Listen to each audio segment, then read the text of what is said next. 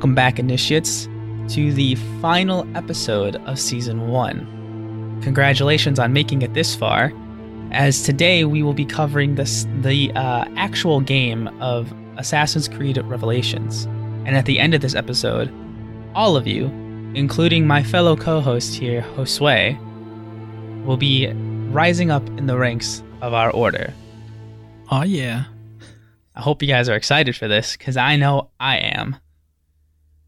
This has been a, a, wonderful journey, and it's been something that has been a dream of mine to have my own group of recruits here. And now it's finally true. It's finally come to fruition. So thank you all for being here. Do you have anything to say to our initiates before uh, they finally rise up, Josue? I guess this is the Codex podcast. you are Marc Cuiriz. I'm Josue Cardona.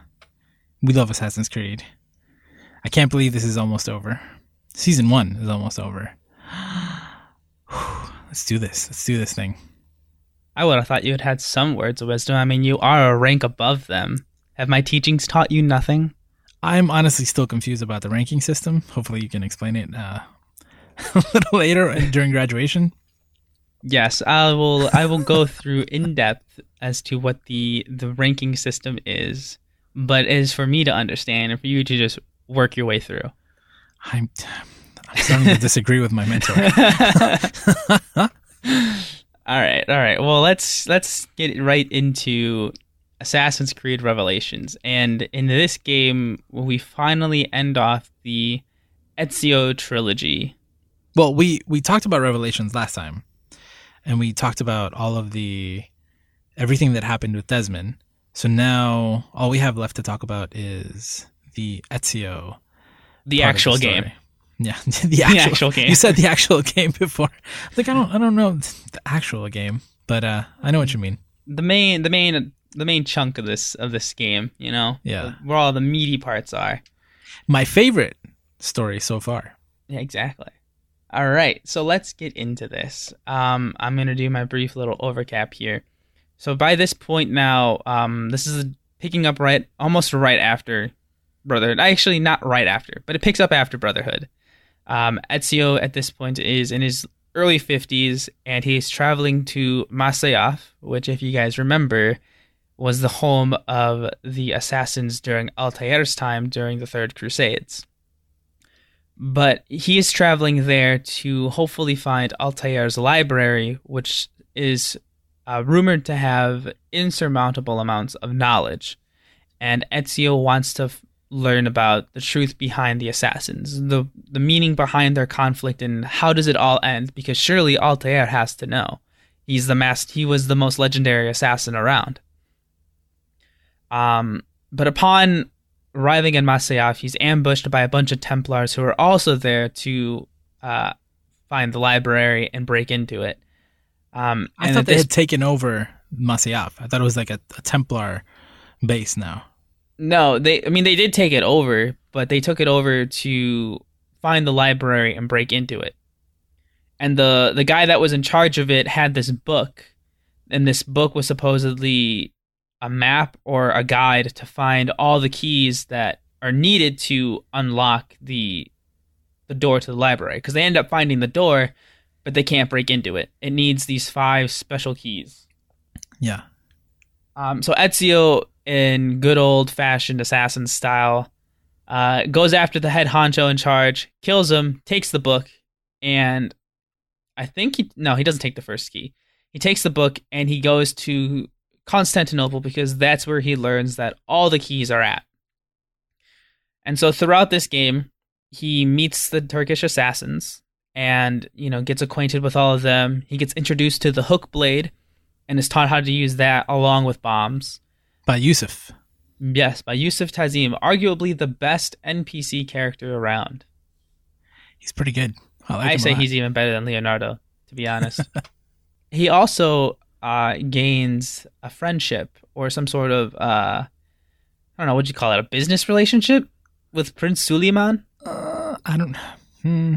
It's weird. It's a, it's a complicated relationship, but they end up forming some sort of alliance, allegiance, whatever you want to call it, um, after Ezio saves his life, and um, from there, he also meets Sofia Sartor, who owns the Niccolo Polo uh, trading post, which actually houses the first key that Ezio needs to get back into the library.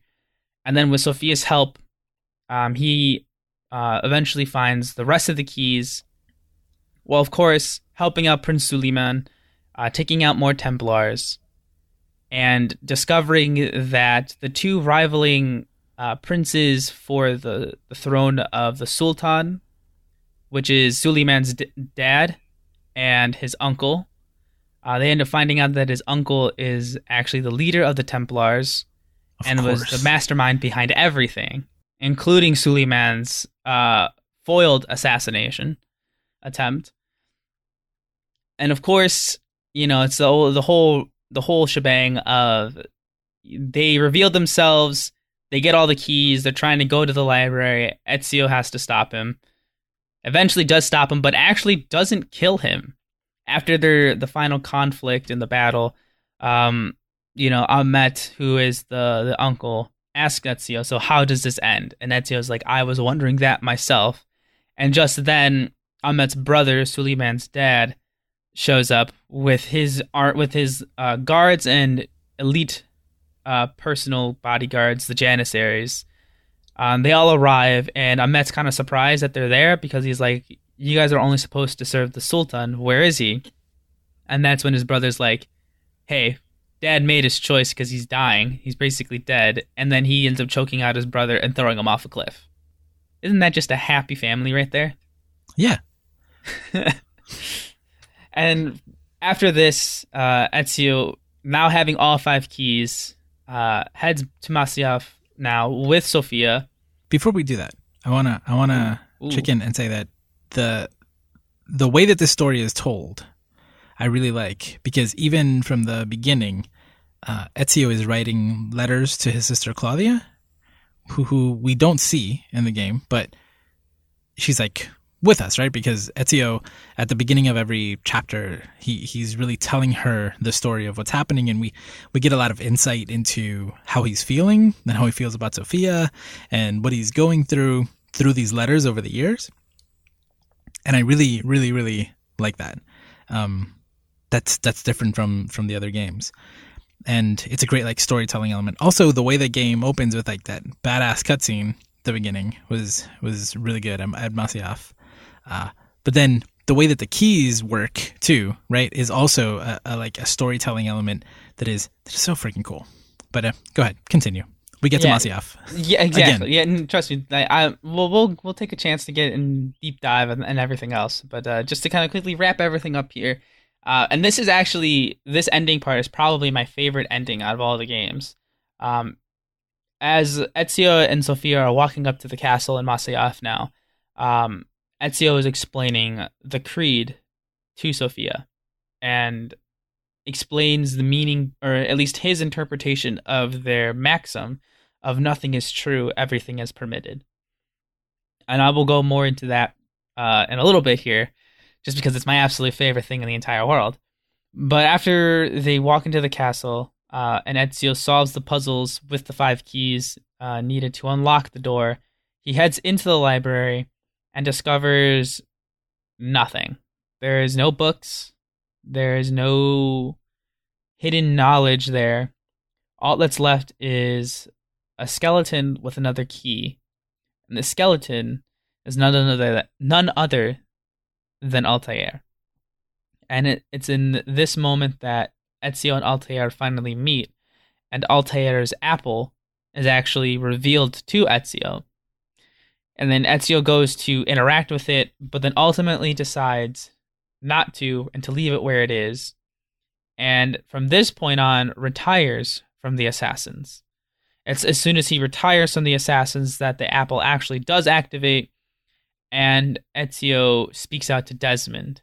And from there, this is where this sync nexus um, is happened, which we discussed in our last episode with Subject 16.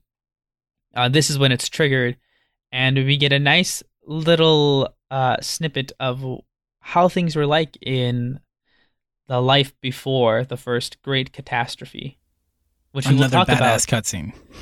Yes, which we will talk about in a little bit as well. Because I know Josue probably wants to talk all about the first civilization. So there's a lot of stuff that I want to talk about.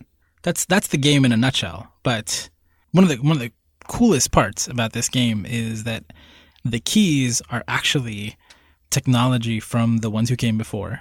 And Altair, I'm guessing through studying the the apple for so many years, like he like like he was wielding the apple at this point, right? Uh, well, um, towards the end of his life. But uh, so he he discovers this technology and he's able to record memories onto each of the keys. So every time you find one of the keys, you actually go back and see Altair. So it's like we we get to revisit him, right? And and see his life uh, after the the first game. That is so freaking cool. So I'd, I'd like to review what what happens in each of those keys. Can we do that? Oh, yeah, of course. Would you like to do the honors of taking over the first key? Yeah. So the first key, I believe, uh, takes us back to 1190, where um, there's an attack on Masyaf, and Altair is leading everybody. And uh, I believe there's a traitor named Haras, and uh, Altair like saves everybody, and you see him like being a leader and being the the Altair, right? That we never got to see uh, after you know, like that we assumed happened or, or, or what he became after Assassin's Creed 1. They're kind of short, but they're, they're, they're good.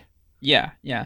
And so the second one picks up um, immediately after the first game ends um, in terms of Altair's life, where Altair carries, you know, Al Mualim's body onto a pyre and then proceeds to light it on fire, which the assassins themselves are actually very, like, upset about because that's not their way. They don't burn bodies.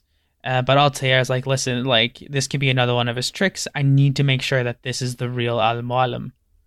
And at this point, then Abbas, who has been sort of like Altair's rival his their whole childhood and whole life, uh, tries to take the apple and tries to start a rebellion against Altair for murdering Al Mualim, but is actually overcome by the apple. And it's all it's until Altair can reclaim the apple that um, Abbas is kind of like he's like, listen, I'm sorry, I didn't know what that thing was gonna do, and then you know, kind of collapses, like passes out, sort of. Yeah. And he burns the body. Yeah, and then the body still burns. Third key. The third key takes us to 1228. And this is right after uh, defeating Genghis Khan. Um, the, let me see. Apparently, uh, at this point, he's married already to a woman named Maria. He has two kids, Darim and Seth. And Abbas is still being a pain, right? And uh, we find out that Altair, uh, uh, Altair finds out that Abbas had usurped command from Altair, um, and that his son uh, Seth was actually murdered by by Abbas's right hand man, and we see uh, we see Altair and Maria going to confront Abbas, uh, and he even like he even uses the the apple, but he's he's a lot older now, and they attack him, and there's a fight, and they end up killing Maria, and it's it's super sad, but uh, it's basically like Altair's fall from power. So after that, um, like everybody is like Abbas made everybody turn on him. Uh, his his his son. They told I think they said that he had killed his son too, which was part of the reason why he was able to get people to turn on him. Maria died, and he was able to escape with with his other son. Very sad. Yeah, um, just a just a little um knowledge on Maria. Um, if you remember from Assassin's Creed One, right before you're supposed to murder Robert, and you find uh, and when you go to him, you learn that it's a decoy, and it was actually that woman. That's Maria. And Ah. uh, it, there's a little database for, for her in in Revelations that you can read, and uh, in that uh, database entry, you learn that after the fact, like you know, they after that whole incident, you know, they still kind of like were seeing each other, but she was still caught up in the Templar way of thinking, and so that they were still at, at odds with each other. But Altair was very calm and very patient, and slowly opened her eyes to the wrongings of the Templars, and made her and converted her from a Templar to an assassin. Pretty cool. If Yeah. that isn't true love, I don't know what is. I don't know.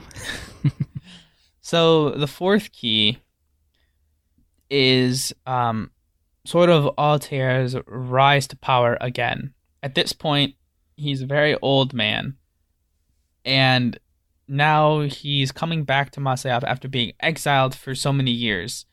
Uh, he comes back now to finally deal with Abbas because uh, Abbas has basically turned the assassins into some sort of group of I don't know hooligans. Like you can't like uh, there are some assassins that even state that you know half the people here are true assassins. A lot of them are just mercenaries or just ruthless killers. And so, um, with some of the assassins' helps that you know were loyal to Altair, he makes his way to the castle and uses his newly crafted hidden gun to take out Abbas and become the leader of the assassins once more. Yeah, the assassins weren't weren't big fans of Abbas anymore, so he was able to recruit people and get in there. Yeah, and, and it's important to note that it's in this memory that you kind of learn a little bit more as to why Abbas had hated Altair all these years. And supposedly, um, what had happened was when a, when Altair was little, Abbas's father had come to Altair and apologized because it was Abbas's father's fault that Altair's father ended up getting killed like he had broke and spoke and gave away some information to their enemies. And after doing so abbas's father had committed suicide which at that time was a um very taboo thing something that you know was like the worst of the worst that he had lost his honor. And when altair spoke of this when they were kids abbas couldn't believe it. And hated Altair for the fact that he would disgrace his father and his family that way. But when Abbas is dying, Altair reveals to, like recounts this again to him and says, "But listen, it was in that moment that he did like that he came to me and revealed this to me that he regained his honor, that he died like a true assassin." Because yeah he may have broke the code and he may have compromised the brotherhood but he still redeemed himself in the end.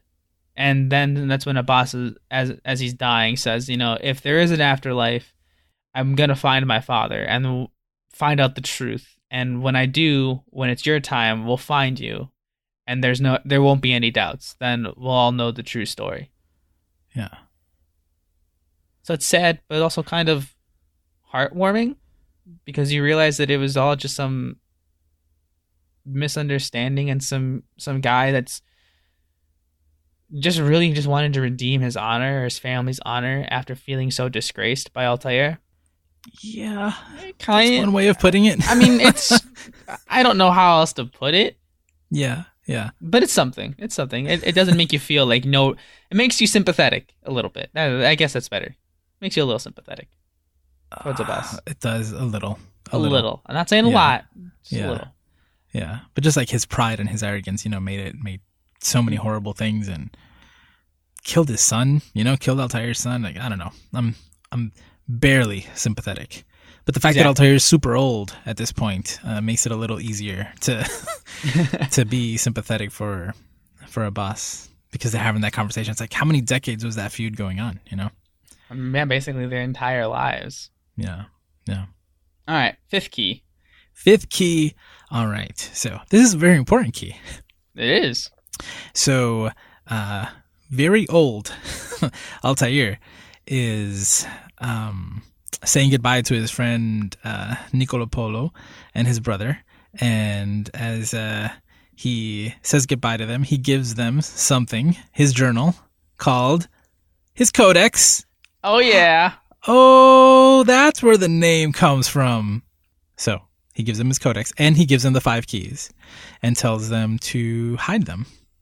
and that's how we know uh, that Altair like had the, the the this whole plan and this idea, right? That you know hide them so that the person who who is meant to find them or who needs to find them can find them, and so we know that it's it's Nicolo Polo who then created all of those. Um, what what do we call them? They're not they're not vaults where they're where the keys are hidden, but they're like t- tombs, like in Tomb Raider. They're not they're not tombs. I forgot what they're called, but uh, they are they are elaborate set pieces meant to to hide the the keys, and so that's kind of how the plan uh, where where that plan comes together. Am I missing something from that one? No, no. Uh, I I think uh, that was pretty good. Yeah. And so those are the five, right? That that we that we need to open the door. So then once uh, Ezio finds the fifth one, we see those stories, and he goes back to Masyaf, opens the library, finds out it's not a library, finds out uh, finds Altair. Altair has a sixth key in his hand. Yes, and it's in this sixth key that uh, Ezio kind of looks into, where it is revealed at this point now Altair is like 91, 92, and the Mongol forces are approaching Masyaf. That they- they're going to be there, you know, within within a few hours, maybe. I don't know, but they're going to be there very very soon, and so Altair had ordered the entire town be evacuated. All that's left is really just you know his son Darim and them and him. And he's saying like you know go be with your family live well. It's like but i need to make sure that i'm here um with the apple and it's when Darim realizes this he's like okay i understand like and, and then they say their final goodbyes and altair locks himself in this library which is now more considered as a vault and he puts his apple on this pedestal closes it uh, you know presses a button to, to hide it and then he sits down on the couch or the chair He And this is barely where he- makes it to the chair. well, it's also really dark. That's why he's like feeling around because he can't can't see. Well, he like he can't stand up. I don't know. I I, I saw He's- it more like. well, he's either a- way, he's, really very old, anyway. So like you can see it. It's both probably.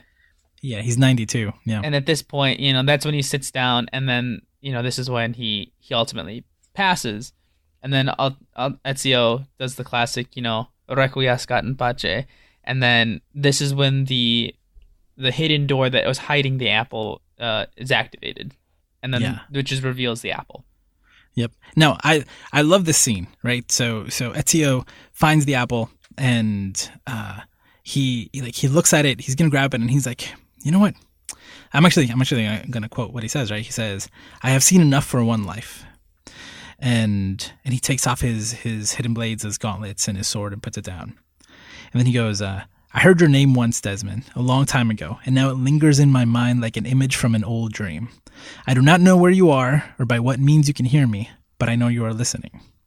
I have lived my life as best I could, not knowing its purpose, but drawn forward like a moth to a distant moon. And here, at last, I discover a strange truth that I'm only a conduit for a message that eludes my understanding. Who are we who have been so blessed to shape our stories like this, to speak across centuries? Maybe you will answer all the questions I have asked. Maybe you will be the one to make all this suffering worth something in the end. And then, like, he's speaking to Desmond, right? Like, he just has a feeling. And then, like, an image of, of, of Desmond appears before him, and he, and Ezio, like, grabs him on the shoulder. So, like, this whole part is, it's, it's so, like there's so much symbolism here, right? Like when he takes off the, the gauntlets and stuff and he chooses not to touch the, the apple, it's like, that's it.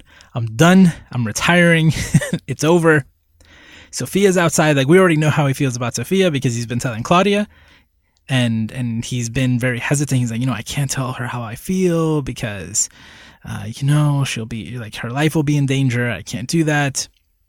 So like this is his retirement moment and also accepting that like this is so huge. All of these things that we've been doing, everything that our life has been moving toward, like, and ultimately, I feel like I'm just a messenger, you know? And I felt, I feel bad for him at that moment because he achieved so many things throughout his life and he went through so many things. And to kind of simplify it as to like, well, you know, maybe in the end I was just supposed to relay a message, but like, like, that's that's not really representative of of his life at all. but but he he that those are the words that he chooses, and it's just like oh, it's just like it's such a beautiful scene, and like I know we get to see Ezio uh, later and, and and other things, but like this is like the last Ezio story, right? And like it's his goodbye moment, and when he grabs Desmond's shoulder, then that's when it activates the sync nexus, and Jupiter shows up and talks to to Desmond. But like, oh, that that whole scene is just so so good. It, no, this I, exactly this whole whole thing, even before the library, um, is just it's so informative and so insightful. And you know, I remember talking about this before, how this was the moment that kind of helped shape me into being the person that I am today. It, it was this game, this very, this very moment, where I started to think things differently and view things differently, uh, especially when I was, you know, at a relatively low point in my life.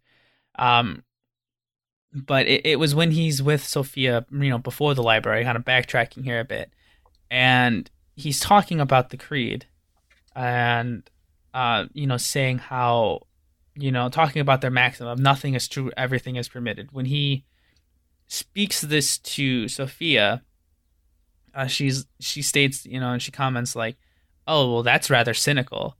And Ezio's retort is, you know, "Oh, it would be if it were doctrine, but it is merely uh, an interpretation of, you know, how we view our own reality. You know, to say that nothing is true is to realize that uh, we are the shepherds of our own civilization."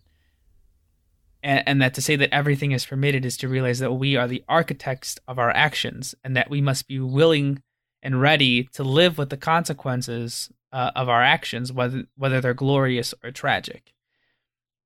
And, and it was during his speech right here that made me kind of view life from a different lens and kind of picked me up because I, I started realizing that you know what he was saying was in a sense you know relatively true.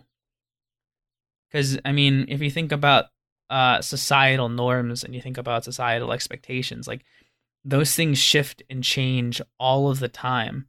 Nothing's ever constant.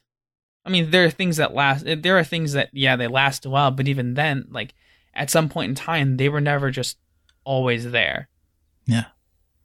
Somebody made up the words. Somebody made up the rules. Somebody changed them later. Somebody broke them. I like to say there are no rules. Right? I like to, I say that all the time for a lot of things, and and yeah, like nothing is true. I, I, it's so good, and the way he explains it is it's it's true. I agree. I agree with you. I agree with you. I think, especially in a world where like we can't agree on things, and there's some things that we just don't know. You may believe certain things, but most things we just don't know. So, so what is true? And that and that's the thing. Like even like that's the whole point that even science is making. Like science states, you know, nothing's ever true. We just can't disprove it. So it's like we say, you know, it's gravity that keeps us on the ground. Like, well, we don't know 100% that that's true, but we just have yet to disprove the fact that it's gravity. That it's not gravity, I should say. That's that's keeping us on Earth. I mean, that that was a kind of a that was just the first thing that popped in my mind. But you get what I mean. Like they were saying that like we can never really definitively say that something is true. We can only like to a certain point we can only speculate. Now we can have an insurmountable amount of evidence to back up what our, the claim is, but theories are never concrete. It's just that we've yet to find a way to to disprove a theory or a claim because nothing is really a constant, like we said. And that's kind of what Ezio is saying, but he's saying it from more of a uh, society standpoint. Like he's yeah. viewing things as like the morality of of us, of, of mankind, and the way we interact as a community and as a species is always shifting. It's always changing, and it's because of that that we need to be the ones to to guide it to to guide it towards a prosperous future instead of letting just a select few like the templars Um, Right, right. So so not not that the assassins are the leading, but that that individuals, like that everyone indi- as an individual is is responsible. That's what you're saying, right? Yeah. another thing is that when everything is permitted that yeah you can do whatever you want really but you need to be ready to live with the consequences of your actions. Whether they make you uh, a good amount of money whether they whether it's having a good life with a good family or it's you know losing a limb or losing your loved ones or you know being imprisoned. The consequences of your actions are yours and yours alone. And you have to be willing to live with those with the actions that you decide to to take in this world What is it that he says exactly after he says? Um, can you just read the whole thing again after what he says after he says the creed to Sophia? okay so she says it's oh that's rather cynical he says oh, it would be if it were doctrine but it is you know I, I can't remember this part but the most important part is to say that nothing is true is to realize that the foundations of our civilization are fragile and that we must be the shepherds of, of our own civilizations. To say that everything is permitted is to realize that we are the architects of our actions and must be willing to live with the consequences either glorious or tragic. And those words always just kind of hit me in the feels. Not like in like the i want to cry feels but just like wow. Hmm. you know? Yeah. and this is coming from a man that has for the most part lived a very tragic life. You know he lost almost his entire family in one day and spent 10 over 10 years trying to avenge their deaths. And along the way losing so many friends and loved ones because of this this battle this fight that he doesn't even fully understand. And that's the whole point that he travels to Masyaf is to to understand what all this is for and it's only at the end does he realize like listen i'm never gonna know i'm not gonna know I, i'm not meant to know and he's okay with that at the end Yeah. Yeah, he does seem to be at peace and accept that. I find it a little tragic, but it's even more tragic than keanu reeves what? because if you think about it you really think about it i mean it's it's in this where uh in one of the letters to claudia Ezio even states you know after the death of christina my heart grew cold and i distanced myself from all forms of relationships thinking i was never going to be able to love again. But it was because of sophia that that that, that feeling and that passion is returning to him and then that's why he wants to spend time with her again. Because the affection that he once had for Christina that was lost and took taken away from him a long time ago is finally returning to him now as he's entering his 50s. Hmm. Which is also probably why he made such to be uh, a pretty damn good assassin because all he ever focused on was the mission at hand. He didn't have the distractions of you know, a family because he distanced himself from all of that. Yeah. Ironically, the Brotherhood is like a family. And his sister joined the Brotherhood. Exactly. and he was very close to many people. I mean, yes, but he also, but it was more of like that personal, that personal uh relationships that he kind of. I mean, aside from obviously Claudia and his mom, that's they're obviously his family.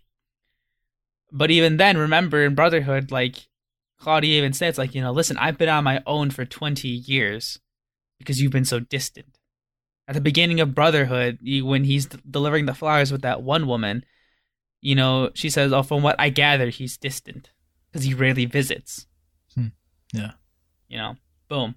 But still, like this game, this game itself, like it wraps up the story so beautifully for Ezio, just in the way that he seems to be the only assassin that gets a happy ending.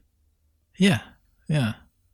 It's definitely it's definitely again, uh, storytelling wise, I love the way the story is told. I it's my favorite one so far because of how connected the the part in the past is to the to the the mystery going on, right? To all the uh, sci-fi elements that we're that we're seeing. Like at this point, we discover, oh, Altair like embraced this technology and was using it, and it's a core part of the story in Revelations as Ezio is moving through. So I, I love all that all that about it. I, I mean, and over over all these years, we get to know Ezio, and I've grown very fond of Ezio over the course of these three games. But uh, the the story itself, like this is the one I cared the most about because it was the most personal, right? It was like it's him, like he's looking for answers and he he wants to, he's looking for purpose, and in a way he he finds it, and he also finds, like you said, a happy ending. Ah, it's so good. I know I didn't prepare you for this, Josue, but I did want to talk about Assassin's Creed Embers, which isn't a game. Listen, I thought, listen. We, I thought we weren't going to do that until later. I, I, I understand, but just because we're so caught up at Ezio right now that you know I uh you know what? Okay, maybe maybe I'll hold. Listen, nothing is this. true. Everything's permitted. Just go for it. All right, Whatever. all right. You do you. you know what? Fine. I will talk about Embers because the Embers is a nice little short. Um, it's included in the Ezio collection game, um, as well as Assassin's Creed Lineage, which we kind of talked about, I think.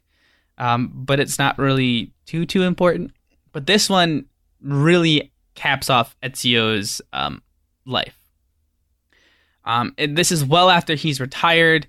Um, he's married to Sophia, has his own little vineyard, has two kids and he's he's very old. Like at this point, he's suffering from some sort of medical condition because he's constantly coughing, um, and he's visited by an assassin named Shao Jun, and she comes from China, who came to Italy along with her mentor, who died trying to fend off Templars in Venice, um, to seek his advice, to seek his help because the Chinese Brotherhood has essentially been completely obliterated by the Chinese Templars.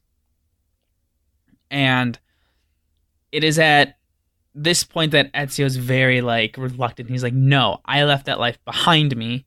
Um, but then it's after a couple of incidences that happen when they're out in Florence doing some shopping that Ezio reluctantly uh, talks to Shao Jun and, and tells her, you know, like, listen, like, you, you know there's there's all you can really do and really have is like hope and that you just have to keep working but you have to make sure that you do not lose your way. You don't lose yourself to the idea of vengeance or, or revenge but that and then as she's leaving he gives her this box and he says don't open it until you feel like you've lost your way.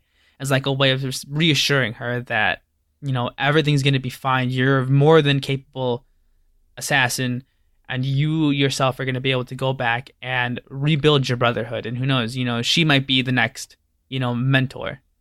But he himself he's old. He's young or he's old and she's still just getting started and he has, doesn't really have a lot of time and it's after this whole incident with Shao Jun um, that after spending so much time writing and writing and writing and missing things out with his family, Sophia comes to him and says, you know, hey, we're going to go to the market. And he's like, you know, hold on, I'm going to come with you. And when he's in the market, he sits down while Sophia and his daughter run off to go pick up stuff. That he, he's like, you know, coughing, he's wheezing, and this young guy comes sits down next to Ezio, and he starts talking about how the women in Florence are all, you know, they're also prude and uptight or whatever, but the women in Roma, the women in Venice, they're like they're so willing and ready. And this kind of like annoys uh, Ezio, and he's like, you know, like maybe it's not them that's the problem. And the old, the young guy kind of looks at him and is like, you know, like, is there something wrong, old man? And Ezio looks at him and he stares at him and kind of realizes that, like, wow, that was me when I was 17, way back you know, before everything had started. And then the the young guy says, you know, get some rest, old man, and then leaves. And it's at this point that uh, Ezio, you know, passes away right there on that bench. It's really sad. But it, it really does a nice cap off to his um to his story. Now, while they're in the market and that very last scene, um, there's a voiceover of Ezio uh, talking about, uh, you know, where he's speaking out his last letter that he was writing, you know, right before he left. And I can't remember the letter's wording, you know, you know, word for word. But I, I do know that one of like the famous sayings that like is in the trailer for the the short is when he's talking to Sophia and he says, you know, I always knew that I wasn't going to have enough time to do everything, but now I fear I won't have enough time to do anything.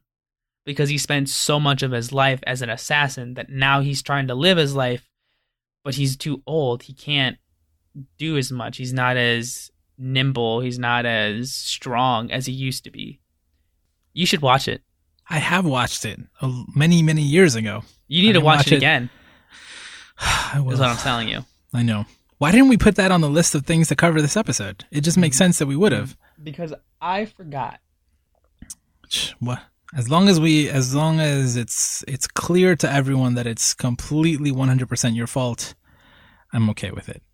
Thank you for sharing the recap of Embers. I mean, it was a very bad recap because even it's been a while since I watched it, but I do remember the general gist of it. And you know, I really just wanted to talk about that ending and kind of cap off Ezio's life, so that we're not ending season one on a cliffhanger with Ezio's life. Like, okay, well, how does he die? yeah, I mean, I referred to it earlier. That's why I said when he retires, we still see him again. I was referring to Embers, and but I didn't think like when are we gonna when are we gonna talk about Ezio again? we don't have that mapped out. Did we talk about Jupiter's message in the last episode? Mm, I don't think we did. We I be- I believe we did, and we kind of alluded it alluded to it here.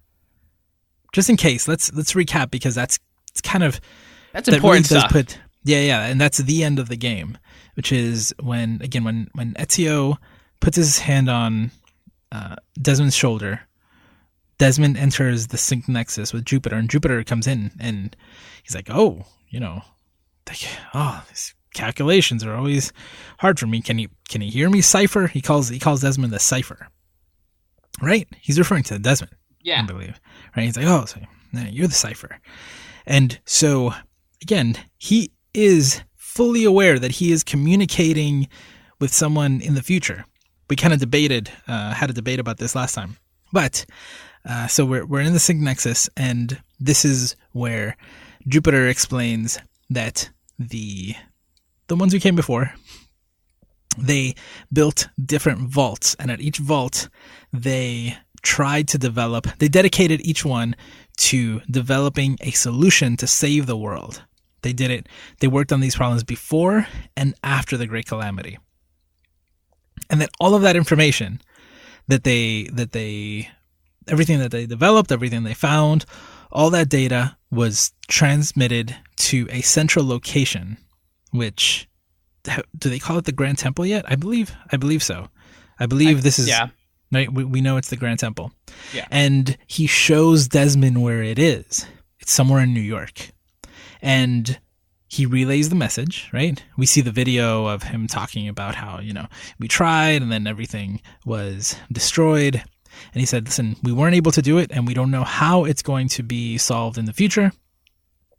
But we, like, here's all the information that we had. I think it's important that you have it so that you can stop a second uh, calamity.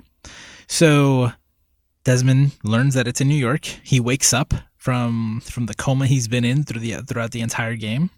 His father's there, everybody's there, and he says, "I know where we need to go." And that's the end of the game. and conveniently enough, they open up the van doors and they're already there. Unbelievable. Do we see that they're already there? Yeah, they open up the doors and then it kind of pans out into the into the cave. Yeah. Okay. but so then, then- it- but he says, actually, I know what we need to do because he knows now how to get into there and what to do once they get in there, so that way he can stop it, stop the world from ending. Gotcha. Okay. Okay. All right. Whew, man, this this is a good place to wrap up season one.